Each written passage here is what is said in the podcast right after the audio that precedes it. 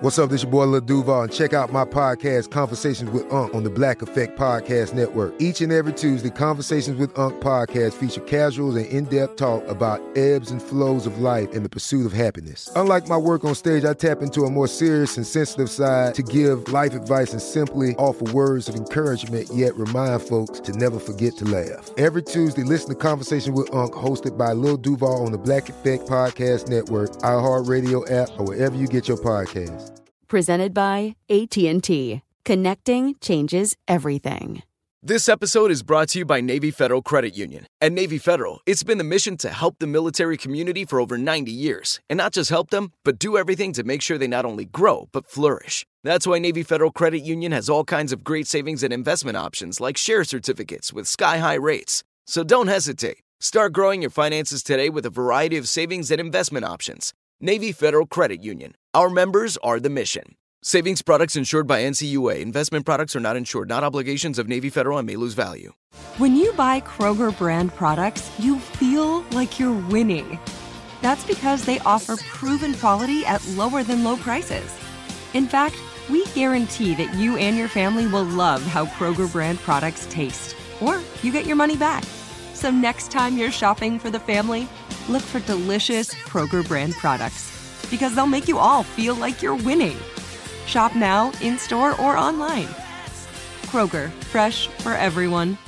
Are you still searching for your perfect place to call home? Well, now is the time to buy at Fisher Homes. If you're looking to move in before the end of 2024, May could be your last opportunity to start building your dream home and close before the year's end. If you're hoping to move in even sooner, Fisher Homes also has homes that are move in ready and waiting for you, where you can start enjoying the benefits of homeownership even faster. Schedule your personal tour with a new home advisor today at FisherHomes.com and make this spring the season you find your perfect home sweet home. We're all looking for ways to save, especially on medical bills. But where do you start? Unless you're a medical bill expert, finding savings can seem impossible. Well, HealthLock can help. HealthLock is a healthcare technology company that securely connects with your insurance and flags errors like overbilling, wrong codes, and fraud. You can even have HealthLock work on your behalf to get money back from select past bills. So start saving with knowing where to look. Visit healthlock.com today before you see another healthcare provider. That's healthlock.com. Brought to you by Toyota. Let's go places. Welcome to Forward Thinking. Hey there, everyone, and welcome to Forward Thinking, the podcast that looks at the future and says, ground control to Major Tom, or she packed my bags last night pre-flight, 0 hour 9 a.m., or Earth below us, drifting, falling, floating weightless, calling, calling home. I'm Jonathan Strickland. I'm Lauren Vogelbaum. I'm Joe McCormick. I think we've already had that third one, haven't we? We probably have, but Yeah. it's still very fitting for this Oh, particular okay, episode. So okay. that's why I had to have extras to fill in for the fact that I was already quoting myself again. So- myself, but anyway. It sounds like we're talking about space. We are talking about space. The It's final very- frontier. It's very cold in space. But uh, yeah, we're going to talk about uh, space and space exploration, and really, this whole idea of exploring space using manned missions versus unmanned missions. Like, why do should we concentrate on one more than the other? Is one intrinsically better than the other? Uh, is the era of manned space exploration at least for the time being over? Uh, is it just beginning? And, and kind of have a, just a full discussion about the whole idea. So, uh, I mean, what do you, I guess we should probably start with kind of a historical look at, at manned and unmanned missions, right? well, okay. So y'all know when we first landed on the moon, right? Mm, Yeah, I wasn't born yet, but yes, it was 1969. Yeah, With Apollo the with 11. the Apollo missions. Yeah. Now, unless you watch Arrested Development, in which case the first real moon landing was 1971. Mm, yeah. Or if you're, one- yeah, if you're one of those uh, conspiracy theorists, generally, right? Right. If you're, if you, if you somehow believe that, uh, that, that the um, most amazing human achievement, arguably, was actually faked. It was a uh, product of Stanley Kubrick and a set in the desert somewhere. Yeah. Right, right. Which, Uh, by the way, n- we do not subscribe to that. yeah. Well, okay. Uh, turns out that's still wrong either way, uh, depending on how you define the question. We actually put tons of stuff on the moon before any humans got there. That's where my remote control is, actually. I'm pretty sure. I don't have any direct proof, but I can't find it anywhere here on Earth. And most of my left socks. Yeah. Wait, you, wow, your socks are actually left and right? No. Oh, okay. no, seriously, we uh, so w- we actually uh, had something on the moon in the 50s. The 50s? In the Yeah? 50s, yeah. In 1959, uh, the Soviet probe Luna 2 smashed into the moon. It's not quite what you'd call a landing. More but of a it- crash. But it, it it took some molecules from Earth and it put them on the surface of the moon. And so and they're still there in one way or another. Now that's honestly, I did not. I I had known of the Soviet uh, space program and the fact that they had fired stuff to the moon and actually landed things on the moon. But until we did the research for this, I honestly could not remember the the, the name of the program at all. And uh, and the reason why I bring that up is because that plays into what part of our conversation later on. I just think it's an interesting thing is that. I'm aware of it, but I wasn't really knowledgeable about it. yeah. Sure, sure. And I I think that part of that is that it's that none of us were alive then, you know, it's, Yeah. um, and so, you know, perhaps if we had been the geeks that we are in that particular time period, we would remember these things, but Maybe, but there are so many of those, and I was just astonished how many uh, things we put on the moon that I didn't even know about. Before like before Apollo 11 set down. And- so and we you had say- this, you had this impact in the in '59, Right, right. And the th- hard landing. yeah, uh, the first soft landing was another Soviet spacecraft. It was the same. It was from Luna 9, uh, so the same series, and that was in 1966. right. Um, So still years before we managed to land any people. oh, but. Yeah. but only a couple years. I mean, that's, that's a Three years, impressive, yeah. Oh, sorry, a, a loose definition of a couple, Sure. but th- no, that's, that's a very short period of time between manned and unmanned. Well, it's amazing what we didn't know about the moon back then. So when they put down Luna 9 on the moon, one of the important things they found out is, oh, okay, so you can put stuff on the moon and it won't sink. right.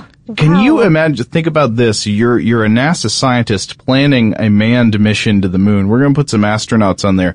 But one option in your mind is that the moon is completely covered in dry quicksand. Right. And that you, when you set foot on it, you would sink into the moon. Right, that- that- sink into the moon. That perhaps it was just so powdery that you would end up uh, so deeply entrenched in it that Mm-hmm. there would be no way to get back out again. Yeah, but so the Luna 9, they learned that, oh, okay, no, you, you won't sink, uh, you know, it's, it's safe for human landing. Uh, the Surveyor 1 was the first U.S. spacecraft to land on the moon. That was a few months after, uh, the Luna 9. And, and then we had a bunch of other impacts and landers before we ever got to, uh, the Apollo 8, which orbited the moon, and then 11, which finally set down. Right. And so it took us this long to get to the human landing, but the human landing is what everybody remembers. Yeah. Exactly. Yeah. If you if you talk to people about moon landings, then they're naturally tend to think of the Apollo missions, specifically Apollo 11.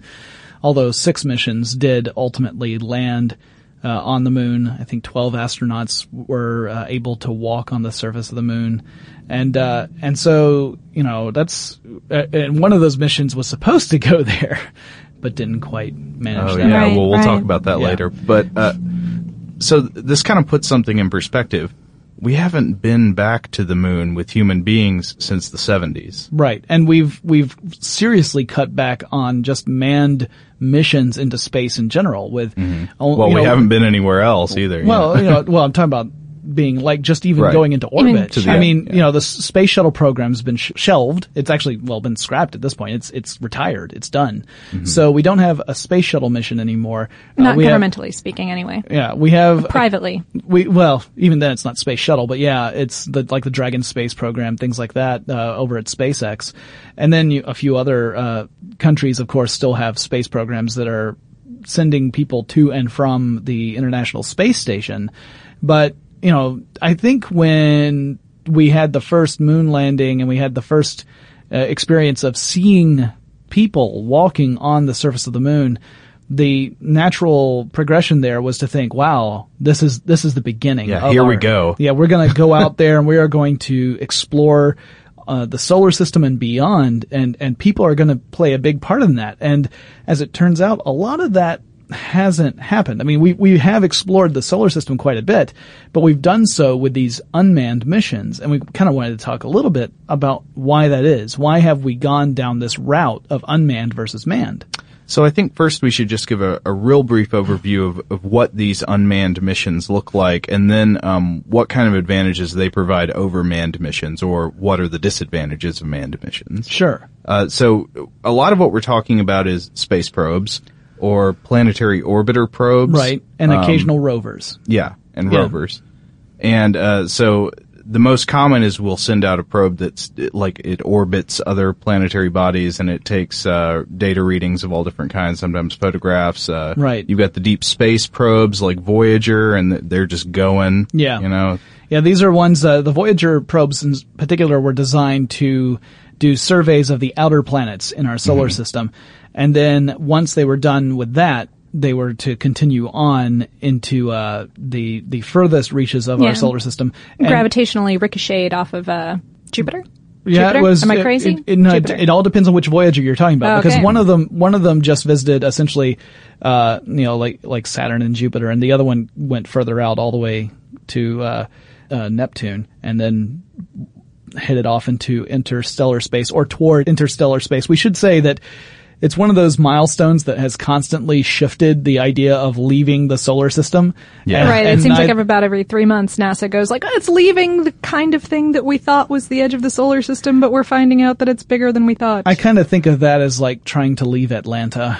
The, the further out you go, the bigger Atlanta becomes. So, for uh-huh. example, if you if you live within Atlanta, you tend to think Atlanta is the the city, like the city of Atlanta. The, the city Inside the has an perimeter. extremely high escape velocity. Right. You you get to the perimeter and then you're thinking, all right, well then now now because the perimeter is actually bigger than the city, right? So the, you know you get to the perimeter and then other people who are outside the perimeter are saying, no, you're still in Atlanta. Mm-hmm. You get a little further out of there and people who are like in Athens are saying, no, you're still in Atlanta. Even if you say you're in Stone Mountain, you're still in Atlanta.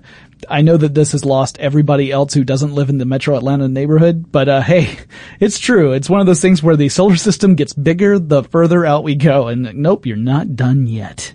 So you've got the space probes. Yes. Uh, Yes. you've got you've got a few landers, like the Venera landers that landed on Venus. Right. Those were Soviet craft. That if you ever see the pictures these things take, if you haven't seen it, Google the photographs taken by the Venera lander. Mm-hmm. They're they're just kind of some rocks, but it's still haunting. This, Yeah. this, this eerie yellow mist over this scary looking gravel. I don't know. Something about it haunts one me. young girl wearing a night shift and her hair down over her face. Is she? Yeah, basically. I'm, I might be have been looking at the wrong pictures. um, but the, the a lot of these landers don't make it back. We, we've had uh, a Japanese space agency had to put a lander on an asteroid Uh-huh. and then got that to return to Earth, but not a whole lot of landers. Uh, we've had some rovers, like rovers on the moon and on Mars. right. Um, the Mars rovers, we've had a bunch of those. Yeah. Right. The most recent one Spirit, is, the Opportunity, the Curiosity. yeah, yeah. Uh, Viking was Viking one. Viking was. I thought that was a probe. Uh, might have been. I'm sorry well, if I got a that Viking mixed up. landed, but it wasn't a rover. It, it landed on Mars and it gave us our first uh, color images of Mars, the Viking one. okay. But it, I don't remember it being mobile. Okay, that might. I think that's right. Um, yeah, and the most recent, obviously, is Curiosity. One thing, um, a lot of these, and of course, we, we mentioned orbiters, but there have been more recent orbiters of different planets. We, we've seen like Cassini doing its cool work in Saturn, and um, the uh, the Grail probes doing uh, gravity research on the moon Right. one thing all of these unmanned missions seem to have in common is that they're suicide missions, you know. Like there, Robot there's suicide, a, yeah, yeah. there's sort of a planned end. It's just like, well, because we've got all these dead rovers on Mars, right? Yeah. Uh, we, some are still going, some, Some, aren't. some are some are destined to die on Mars. well, yeah. they're all destined to die pretty Yeah. much. unless Um, unless we get our butts over there real quick and and, and find a way of picking them up and bringing them back. yeah yeah. But at the same time, we've learned a lot of cool stuff from these, these unmanned probes, right? Sure. Yeah. I mean, we we learn lots of basic information about the the uh, environments that we send them to. Uh, for instance, we can learn things like the chemical composi- composition of the soil or the regolith on these these surfaces, well, whether it's the Yeah. moon or Mars or whatever. We can get images back. We can take uh, samples of atmosphere if there is one and learn what is what makes up the atmosphere of that planet or moon or whatever. Uh, we can get a lot of information, things like whether or not the you know the planet has a, a, a magnetosphere, Sure. or all this other kind of stuff that, that is important for us to know, particularly if we want to do further uh, scientific endeavors that involve this planetary body. And I would imagine for all of these, we want to do that. Um, And even just figuring out how, how our universe works. you right. know. Yeah. And, Learning and- stuff is and cool. the, the history of our solar system and the history of our planet and Mm-hmm. our place in the universe. I mean, all of these things play a role in, in why we would do this. And, uh, to your point about these suicide missions, I think that's one of the big reasons why we, why unmanned missions have taken such precedence because it means that we can send stuff that, uh, we don't have to get back. we don't have to get it back. So, so that takes care of a huge engineering problem, right? I mean, Mm-hmm. cre- coming up with an engineering solution to not only get a spacecraft out to another body in space, but then back again is an enormous challenge. And it is amazing to me that we have managed to do that so many times. Uh, but it definitely makes missions out.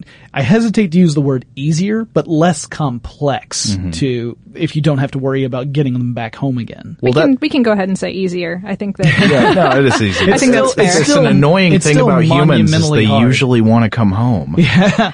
well, and, Yeah. and also that they want to breathe air and eat food. Yeah. and- Yeah. So well, the- that that takes us to where we're going next. yeah, I the guess. whole the whole idea about the the benefits versus the the the costs and risks of uh, of of manned and unmanned flight. So Okay, so what's wrong with manned missions? well, let's talk about let's talk about cost a bit. Okay, all right. So about $25 billion was spent on the Apollo program in the 1960s. And today's money, that's about 185 billion, Okay, Uh, which is a few dollars. yeah, it's a lot. It's more than billion. It's more than two. It's more than Um, more than what I make in an average year. Uh, and and a lot of that went to the human spaceflight element of of the mission. Um, it- I, I, I think about 20 billion Out of the 25. out of the 25, Wow. So essentially that money like is- four fifths. Yeah, so that, that's covering everything from the the systems on board the spacecraft to the the personnel both in the spacecraft and on the ground that are in charge of all the things that are keeping the astronauts alive.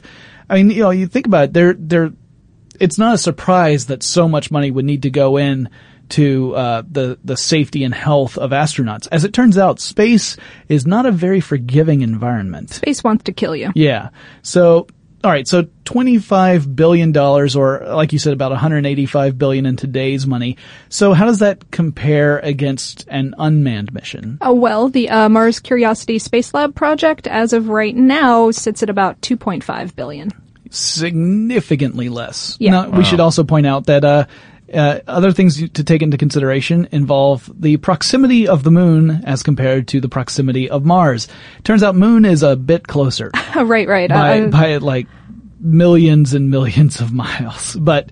a, a bunch of the cost, yeah, is going to be in, in fuel, Right. Um, and and just yeah, getting it getting it all the way out there and making sure that your instrumentation is um uh powerful enough to transmit. It's it's interesting distance. though because you sit there and you think about it and, you're like, and you think, well, if it cost a hundred, essentially a hundred and eighty-five billion dollars to run the Apollo program, which, granted, is greater than just the moon landing. Uh, sure, sure, and it's it's also it's a bunch of missions. Um, you know, Right. the, the the Curiosity rover is is One mission, One right? Whereas basic mission. Apollo was seventeen missions, Right. And uh, only six of those landed on the moon and came back. Mm-hmm. Um, whereas the Curiosity rover was one mission out to Mars. But if you if you just extrapolate, if you sit there and think, well, if it cost us two point five billion dollars to send essentially a remote controlled car onto the surface of Mars and move it around some, uh, then how expensive would it have been to have had a, a Mars landing program where we're putting in the same care and and uh, development in life support systems as well as everything else just to get people there and back? And I, you know, it it's a huge expense. And while we don't want to suggest that scientific discovery should all boil down to how much money does it cost, that is a factor you have to take into consideration. factor. Yeah, Absolutely. whether I would love it if we didn't have to worry about money when it comes to science. I would love it if that were just not something we had to think about at all. But the reality is, you do. Yeah, well, I, whatever your feelings about allotting money to science, you have to accept that these projects have a budget. Yeah. and whatever that budget is, you need to deal with it. Yep. And uh, so we've got to do the best we can with the money that we can get. In, uh, in in further contrast, the Voyager program and the numbers here get a little bit squiggly because because you know Voyager was launched a little while ago and and, and inflation rates and and you know differences. I mean, and we're still putting money into that project into Right. building satellite arrays to uh, to better detect the signals from these guys. Right. Th- Um, this is this is the project where we have these probes that are going further and further away. So it means that we have to keep building more sensitive radar technology or radio technology, I should say, like radio antennas. Uh, to pick up the signals that these things are sending back because they're getting weaker and weaker over time because they're going further and further away from us. Right, right. Uh, but but overall, that's cost about a billion dollars. Yeah. So again, the cost of unmanned missions that I think that plays a big part in why there's been such a concentration in them. It's it's the idea that we can do a lot more research for less money, uh, and then uh, there the other factors. Well, yeah, a lot of that cost comes from, uh, so a lot of the cost of the manned mission, the reason that costs more is because you're having to spend huge amounts of money on training and safety Right. to, to keep the astronauts alive. Yeah. Uh, yeah. Like we said, space is, is not a very forgiving environment at all. It's very No. dangerous. Let, let's just talk about all the ways space wants to kill you. Okay. Um, uh, it- well, there's the lack of air. Yeah, uh, so there's a lack of air. The, the most common ones you'd think about are lack of air, maybe lack of gravity, uh, coldness. So we can talk about those. Lack of air, that's pretty obvious. You have to take oxygen tanks, but that's not always so easy because of course like oxygen is explosive and as we saw in uh in the Apollo 13 wasn't it one of their oxygen tanks that had the major malfunction Yeah. And then there was the buildup of carbon dioxide within Yeah. the, the capsule itself. Yeah, and we'll talk about that more later. But uh, so you've got that problem. You've got, uh, of course, it's freezing in space. Yeah, So- you've got the vacuum of space, which that'll kill you. I mean, e- even if we talk about the lack of air, but explosive decompression. Of yeah, course. right. Lack of air goes beyond lack of oxygen. Obviously, we're talking about like there are not really that many molecules out there in the first place.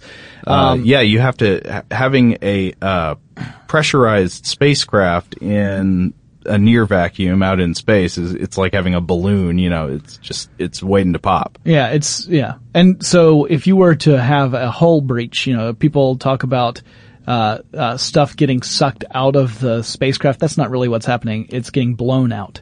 Uh, as data on Star Trek Next Generation would one day correct Captain Picard.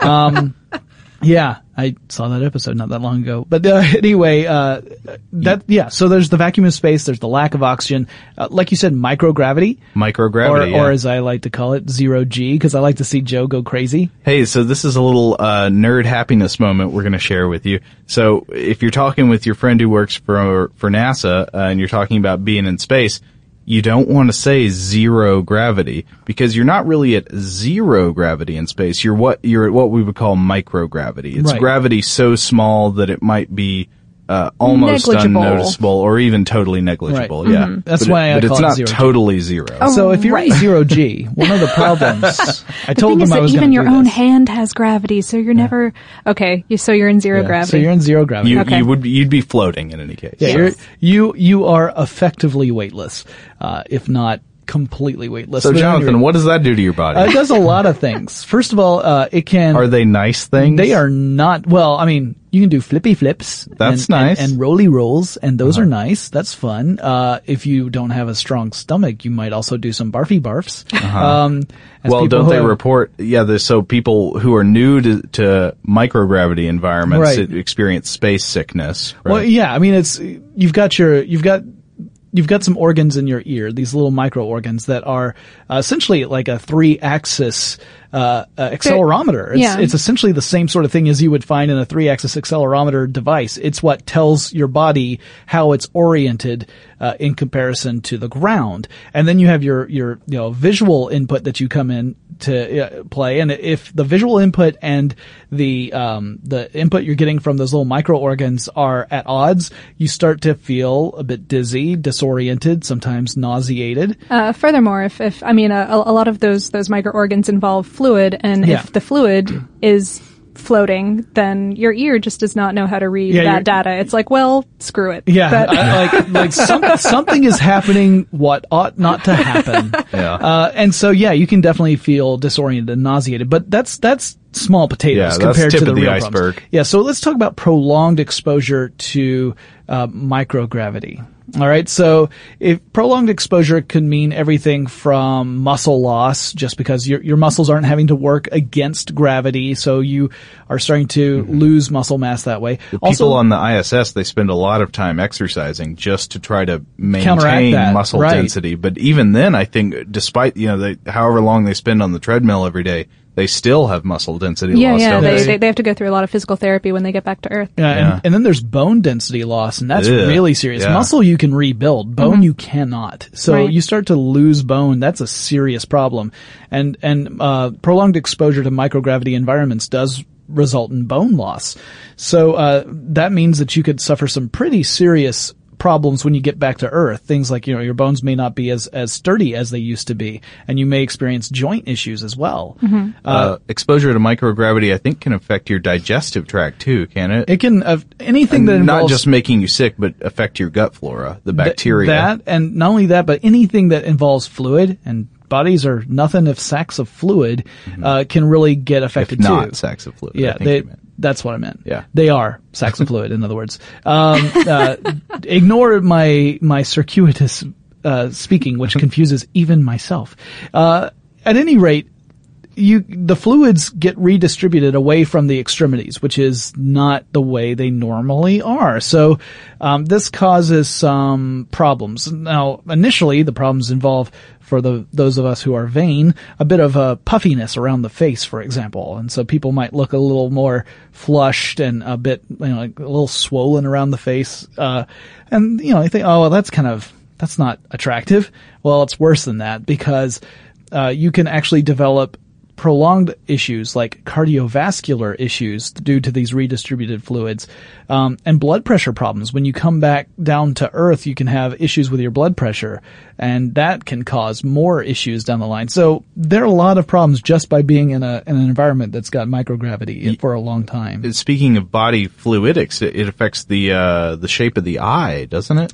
Yeah, and then you can see things that are invisible to the naked eye, or at least that's the that's that's the reported reaction. So Kind of creepy. is this Yeah. like an event horizon? Because that turned out poorly. no, no, it's like cosmic. we won't cosmic to see where we are going. it's like like like things that are outside the visible spectrum for most of us, but apparently because of the way the eye can uh, be reshaped in microgravity, you can start to see things that normally you would not be able to notice. Uh, that though all seems. Most of the reports seem anecdotal in nature. It's kind Okay. of hard. I haven't read too many like serious scientific papers on it, so I, I hesitate to go into it here. I like I mm-hmm. like the idea that astronauts are just punking us on some of this. It could be. It could be like, let's tell them. Let's tell them you can see the, the Great Wall of China. Let's tell them that. Okay, And so then it gets listed on Trivial Pursuit, which is wrong.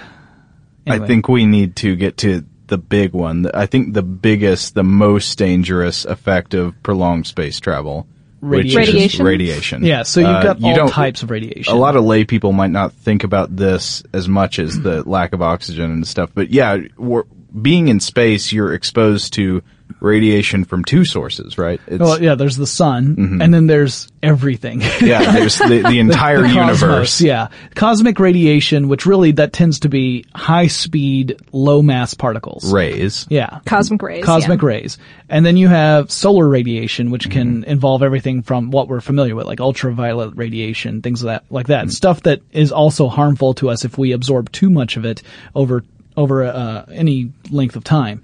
We're And- we're protected on Earth by Two couple- things, by really. the atmosphere and by the magnetosphere. That's so right. the Earth is surrounded by gases that absorb some of this radiation, and it also puts out a magnetic field that repels it. Yeah, some stuff like some stuff like anything that's a charged ion can get repelled by our magnetosphere. Anything that is not a charged ion, but is a particle that's traveling very quickly, once it hits our atmosphere, it slows down. And that, both of these things protect us. Now, if you are in orbit, so for example, if you're on the International Space Station, uh, you still have the benefit of the magnetosphere because that extends out pretty far from the Earth. It's not like, you know, as soon as you get up above, you know, 40,000 feet, you suddenly don't have it.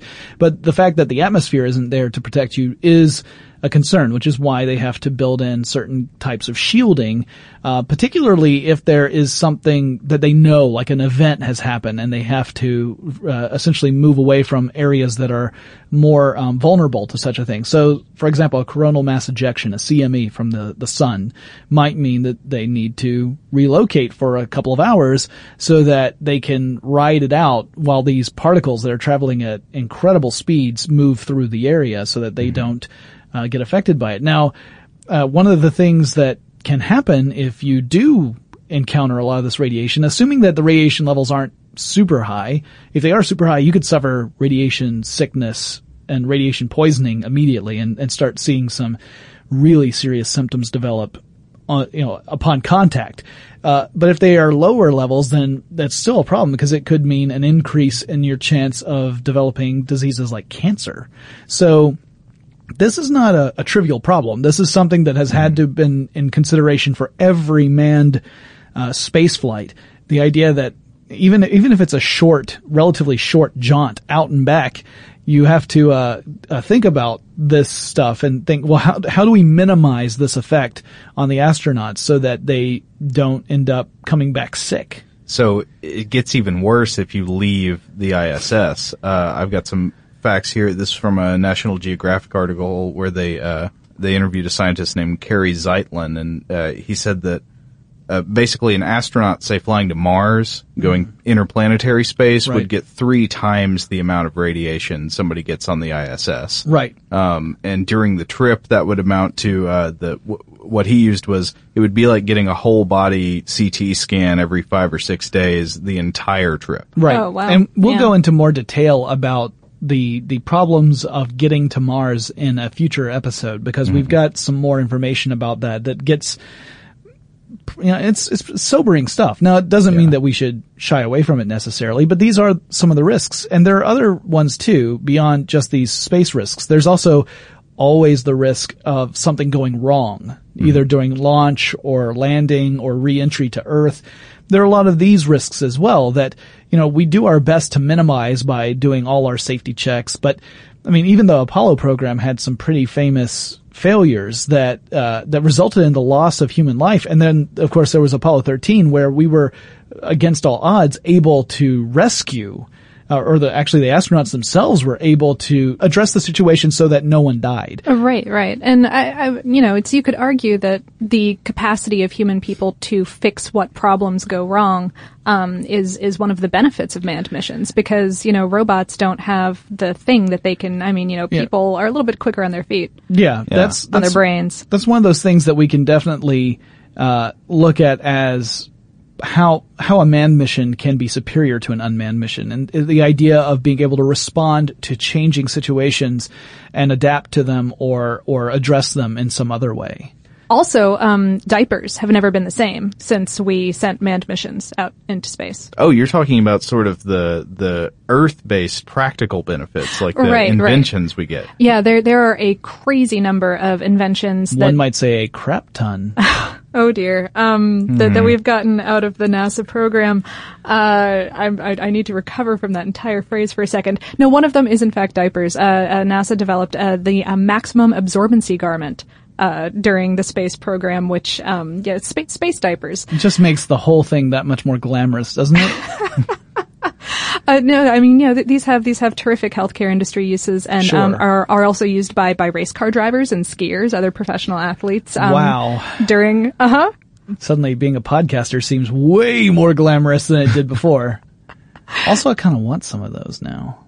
important reflective coatings um, when just going to move on. You- that's probably best for everybody. Uh, when when uh, when Skylab was set in position back in 1973, um, one one of the solar panels famously fell off during launch, and uh, a company called National Metallizing helped NASA put together this this thin plastic material coated in vaporized aluminum um, to send up to replace it, and uh, it, it can deflect or conserve radiant energy depending on what's needed at the time, um, and and this is used to uh, to to protect people and also manatees from hypothermia.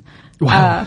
People and manatees. People and manatees. Well, it's it's man- manatees can suffer from hypothermia at like 60 degrees Oh, Fahrenheit. The huge It's- manatee. It's it's important. Um, bulletproof materials. Uh, during the Mars Pathfinder and rover landings, uh, Warwick Mills developed a uh, layered coated liquid crystal polyester fiber that um, can withstand punctures from needles, knives, and bullets. It's currently used for uh, military and police uh, protective gear. So wait, that was developed through which program? Mars Pathfinder. Wow. So, It, it was it was for the uh, for cushioning the landing. oh, okay. I was thinking there were muggers in space. There are. Oh, uh, that's other also- way, other ways that space is trying to kill you. Right. Uh, Dustbusters. Uh, engineers at Black and Decker developed a cordless, self-contained power drill during the Apollo moon landings that Oh, ended yeah. up leading to the Dustbuster. Yeah. I so, think I've read of that before. The, yeah, the power tools in general, basically. Right. Right. A, a lot of these benefits, you know, whether it's a manned or unmanned mission, are are due to you know space exploration. Things that you wouldn't necessarily associate with space, you know, have directly benefited us in many ways that you might be unaware of. And uh, and the neat thing to me is that we get these whether it's unmanned or manned missions, but when it's a manned mission, because of the just the nature of having to take even more things into consideration, it has pushed entire industries forward. I mean, for instance, transistors, those were pretty young when the Apollo program started. I mean, transistors had not been around for very long, but the Apollo program was the number one so, uh, uh, destination for transistors that were being produced at that time. Like they were, NASA was the number one customer for transistors that for for years because of the Apollo program. But that meant that it gave other companies this incentive to continue to improve their manufacturing processes and development processes, so that that entire industry uh, grew quite a bit in those years, which benefited everybody further down the line. You go another decade and then that's when the rise of the personal computer happened. That would not have been possible, or at least it wouldn't have happened at that time without the space industry. Yeah, uh, I want to pick up on another benefit you mentioned a minute ago, actually, Lauren, uh, which was the the sort of human adaptability factor. I, I think this is kind of crucial to the long term future of space exploration, and and this also connects to something we said earlier that most of these probes are suicide missions. Right. You know, we, we put a rover on Mars and it goes until it can't go anymore. And then that's just a, a planned obsolescence. It's, you know, at, at some point we know it's just not going to work. Right. And, and if we're lucky, it will work beyond what the parameters were for the mission, but eventually it will stop working. Yeah. Um, but one thing that occurred to me is that wouldn't necessarily have to be the case if we get to a point where, well, okay, we're better at protecting humans at space, we're smarter, we know how to do it, and it's cheaper, um, if we could have humans to provide for contingencies, basically. But That, that's where the real human strength lies, is that a human can deal with a problem that was not foreseen in a Right. way that machines can't really. Yeah. So imagine if you're we're exploring Mars and you have a uh, a bunch of rovers going around on the surface, but you also have a, a human technician. Well, if a rover breaks, if there's something wrong with its drivetrain, uh, the human can go and fix that. Or if the rover gets stuck, say, you know, Right. Uh, well, if there's a dust storm and the Yeah. rover is all right, like the rover manages the, but despite the dust storm, the instrumentation is fine, the rover's fine, Mm-hmm. but as a result, it is now lodged because of uh, you know a drift of sand is is stuck at where it was. You know, we didn't plan for that because Yeah. there was no sand there when the rover started moving there.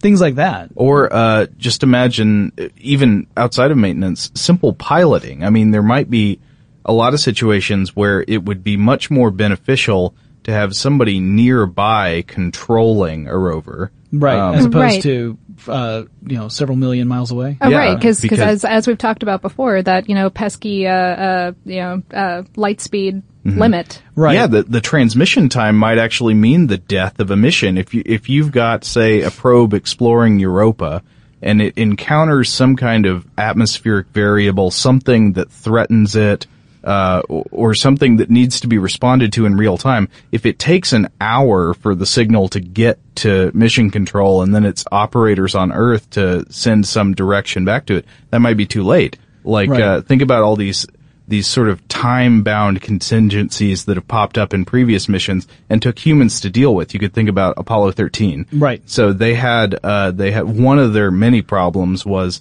um, oh man, we've got a CO2 buildup in Yeah. the capsule, and the only CO2 scrubbers we have don't fit the little slot they need to go in. Right. Um, so what they had to do was have engineers on the ground instruct the astronauts on how to basically invent a portal to fit the ill-fitting scrubber. Yeah, they had to jerry rig. Yeah. Uh, a new type of, of connection there. And uh, so that was nearby, but you can't imagine a machine being able to invent like that. Right, And, right. And so if that had been, say, something other than now, it's worth observing that was life support, which wouldn't have been necessary without a human, but it could have affected any number of Like it could have been- necessary Other systems. It could missions. Yeah. Yeah. it could have affected like a navigation system Yeah. or some sensor that would, uh, you know, indicate that thrusters were supposed to fire at a very specific moment and they didn't. That Mm-hmm. kind of stuff. Another one was uh, Gemini 8. Yeah, or Gemini. Gemini, Yeah. according to pilot Neil Armstrong, who, uh, by all accounts, sort of saved the mission by some quick thinking. Um, so th- that was supposed to be a, a sort of experimental mission where they were going to practice docking procedures Right. in orbit. Uh, but they get up there and they had a malfunction where one of their thrusters started firing and wouldn't stop firing, and it sent the the ship they were in into an uncontrolled roll. So it was rolling in three directions. Um, and basically the human crew had to make really fast decisions and, and use smart piloting to get out of that situation and to land back safely on Earth. And they survived. Yeah. Um, but it was, a lot of people would say it was basically because they had a human crew there that was smart, that, that knew what they were doing. And, and was able to respond in Oh. real time. Yeah, and so it's just hard to imagine that a machine would be able to have a planned, programmed response to a contingency that's unpredictable. Right. Until we get to a point where we have artificial intelligence that can not only uh, uh, detect detect stimuli or detect uh, specific scenarios and then respond to them, but also anticipate and even improvise at that time. Until we get to that point, then it's pretty clear that humans are going to be better at those kind of situations than machines are. Yeah, another thing that I think human adaptability really helps is uh, is changing research goals. Think about this. I mean, Curiosity rover, the Curiosity rover is amazing for science. Yes. It's taught us a lot of really cool stuff, but it has set mission parameters and stuff it can do. And if you suddenly discovered something, if you wanted to change the mission, that'd be hard to do. Yeah, because if, if it's you discovered that when you landed on Mars that you just sank right into it, then, Yeah. for example, then you know, yeah, the, the the rover couldn't have done anything about that. Of course, we we knew when we launched Yeah. that it wouldn't Yeah. do that. but thing, but say it just wanted to do some kind of sampling or any any kind of experiment that, That was wasn't beyond planned beyond for the original mission it parameters. just it wouldn't be able to do that because it wouldn't have the right hardware it wouldn't have the you know it just wasn't programmed yeah. um but a human astronaut i mean essentially they they could be able to do anything Yeah. Anything as long as they they had As the long as they got the capable. materials, yeah. Yeah. Well, then that kind of leads us on to another big benefit of manned missions, which is that you know you can't really discount the fact that it's an inspiring uh, uh, thing to have, like to have Yeah. someone who goes out into space and explores truly what we call the final frontier. Uh, that's that's a big thing, and you know it really is an inspiring thing. The the world changed when people walked on the moon. The world changed the first time that a Soviet astronaut, you know, orbited the the Earth. I mean, it's yeah, we we, we are- consider these people heroes. Right. Well, think Actually, I shouldn't to- say orbited the Earth, but went into Earth orbit. But yes, right think back to what i said at the beginning remember all those landers that pu- we put on the moon that we couldn't remember the names of Yeah. I mean, that was all before Apollo 11. But Apollo 11 is that's Apollo the 11. one. Yeah. yeah, yeah.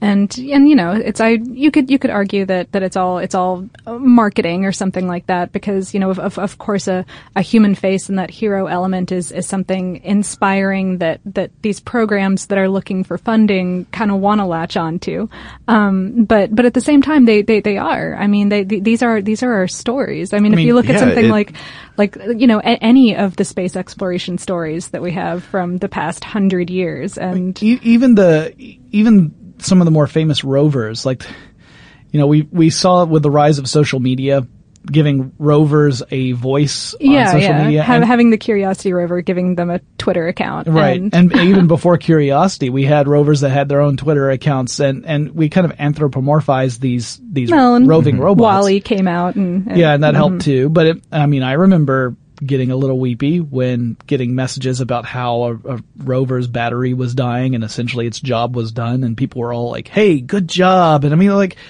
why am I feeling emotional about about a robot. something that cannot feel? It actually isn't. I mean, it's essentially as if I had really did chuck my remote control onto the moon. There's, I don't, I might be frustrated that I can't change my channel, but I'm not really sad about the remote control. But it is this thing where we have identified with, with something that is doing a mission for science for the good of mankind, for us to learn more about how our universe works. And when it's a person doing that, I mean, the, the reason why we felt that way about the robot is because they gave the robot a, a human voice right. right? I mean, otherwise we just would have been like, wow, that was a really cool device and I'm glad we did it, but you wouldn't have an emotional connection But, but, but you put you put this whole like number five is alive kind of concept right. next to it, and, and, and that's, that's a powerful story. oh yeah, yeah.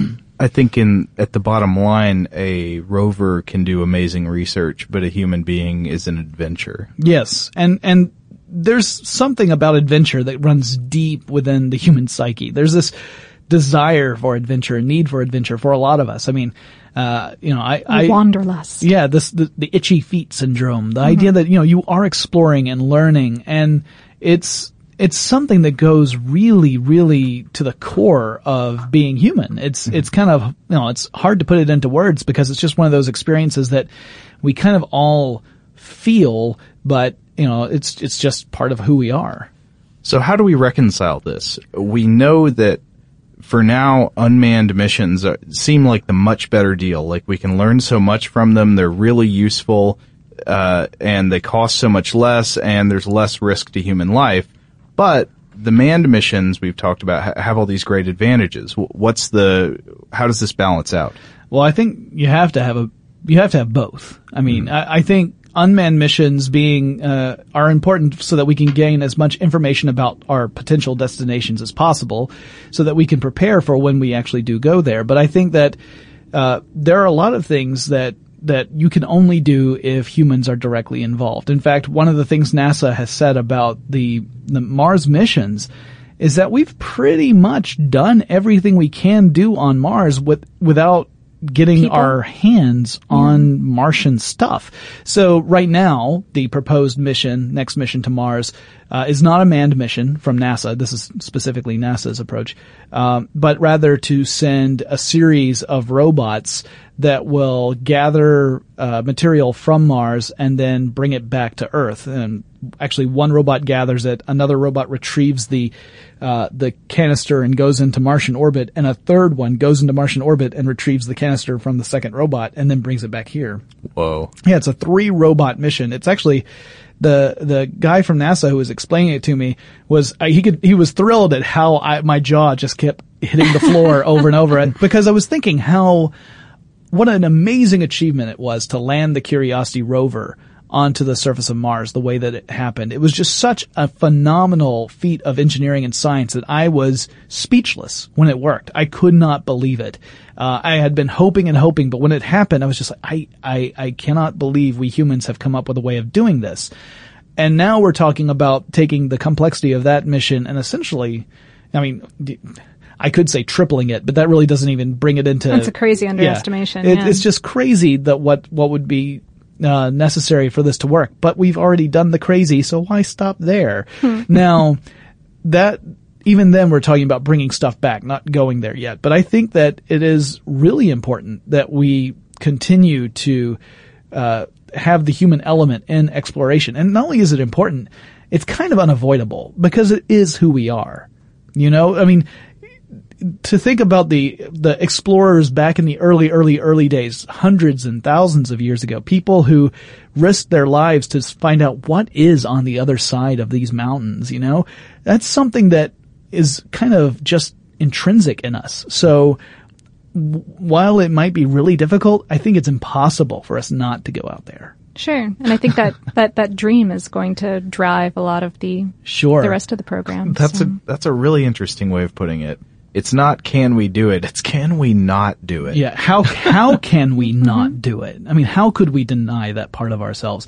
Um, and I have uh, I, I, grabbed a collection of sort of uh, interesting quotes about space and astronomy and and space exploration, and I just thought I'd share a few of these with you. Some of them are are pretty amusing. Uh, and some of them, one of them at least could be apocryphal, but I will, I will let you know which one that is. um, so the first one I have, uh, really just kind of to set the scene. This one, uh, comes to us all the way from 342 BC. This is Plato who said, astronomy compels the soul to look upward and leads us from this world to another. Which really, that goes right to the heart of what I was saying, this idea of exploration. Now, that was just intellectual exploration at that point. Of course, there was no way that Plato was ever going to get off the surface of the earth. But I, I think it really does speak to that desire.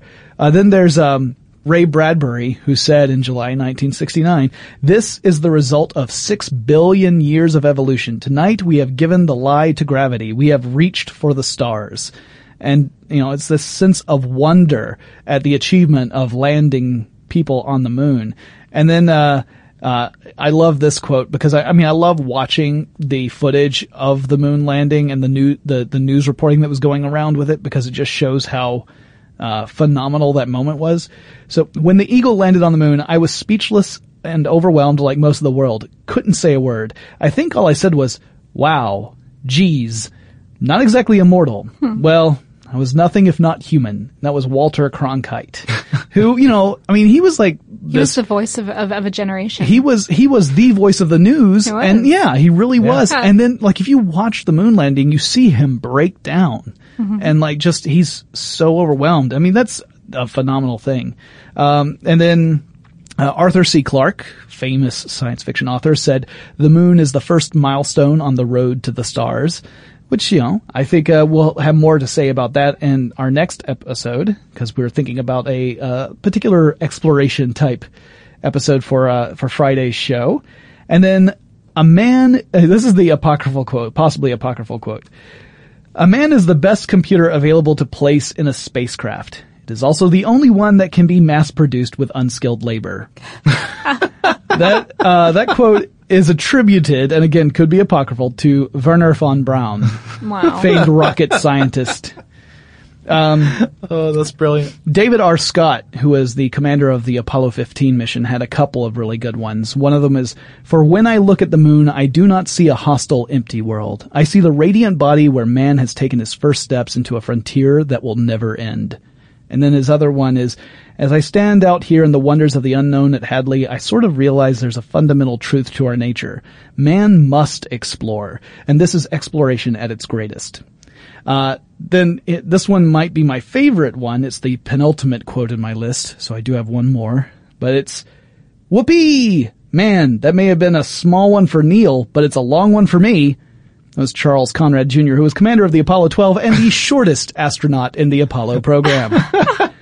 Uh, reportedly, he made that quote because he had gotten into a discussion with a friend of his who had said that the words of astronauts when they set down on the moon must have been dictated by the United States government, and that in fact Big Brother was making sure that they said exactly what was on script.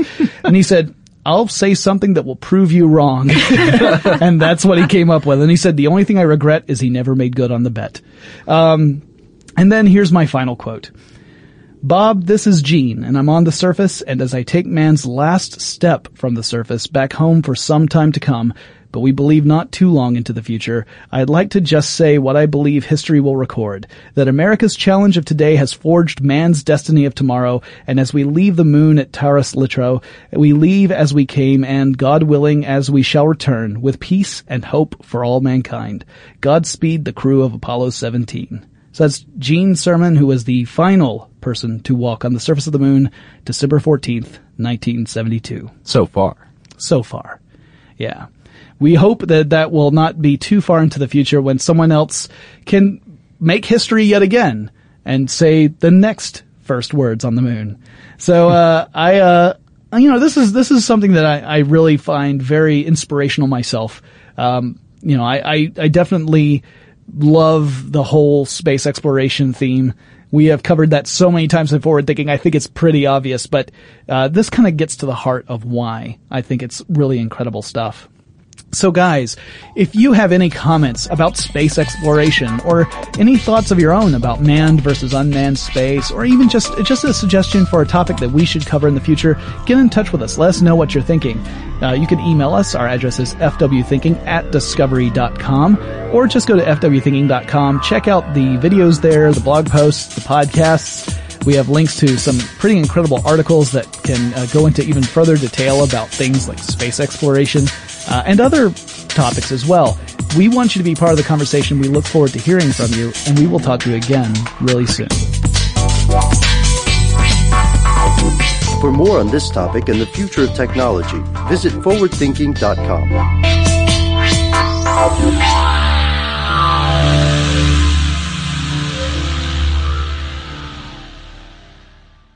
Brought to you by Toyota.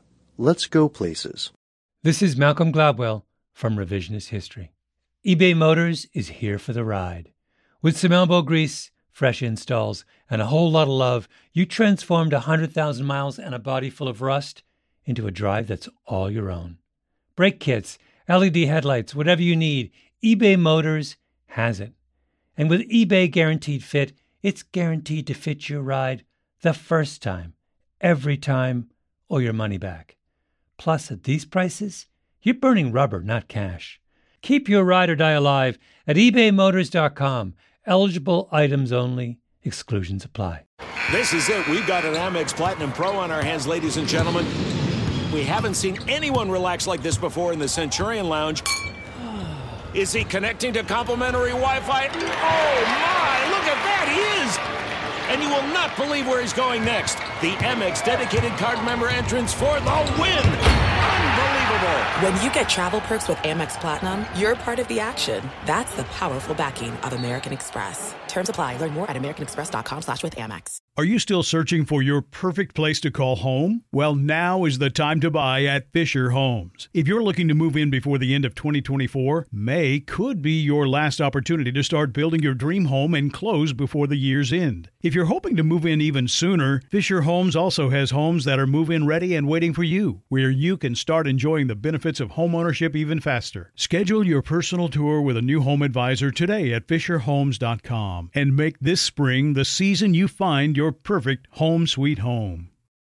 Open a limited time 11 month certificate at Kemba Financial Credit Union. At 5.25% APY, it's more than triple the national average, plus, it's a safe and secure way to grow your money. Visit your local branch or kemba.org slash CD for details. Offer expires May 31st, 2024. APY equals annual percentage yield. Restrictions apply. $500 minimum and $250,000 maximum deposit. Advantage status required. Comparison based on bank rate average. Federally insured by NCUA. Good sleep should come naturally, and with the new Natural Hybrid mattress, it can. A collaboration between Leesa and West Elm, the Natural Hybrid is expertly crafted from natural latex, natural wool, and certified safe foams to elevate your sleep sanctuary and support a greener tomorrow. Plus, every purchase helps fuel Leesa's work with shelters and those in need. Don't put off a good night's sleep any longer. Get a Leesa mattress today for a sound sleep tonight. Visit leesa.com slash iHeart. That's L E E S A dot com slash iHeart.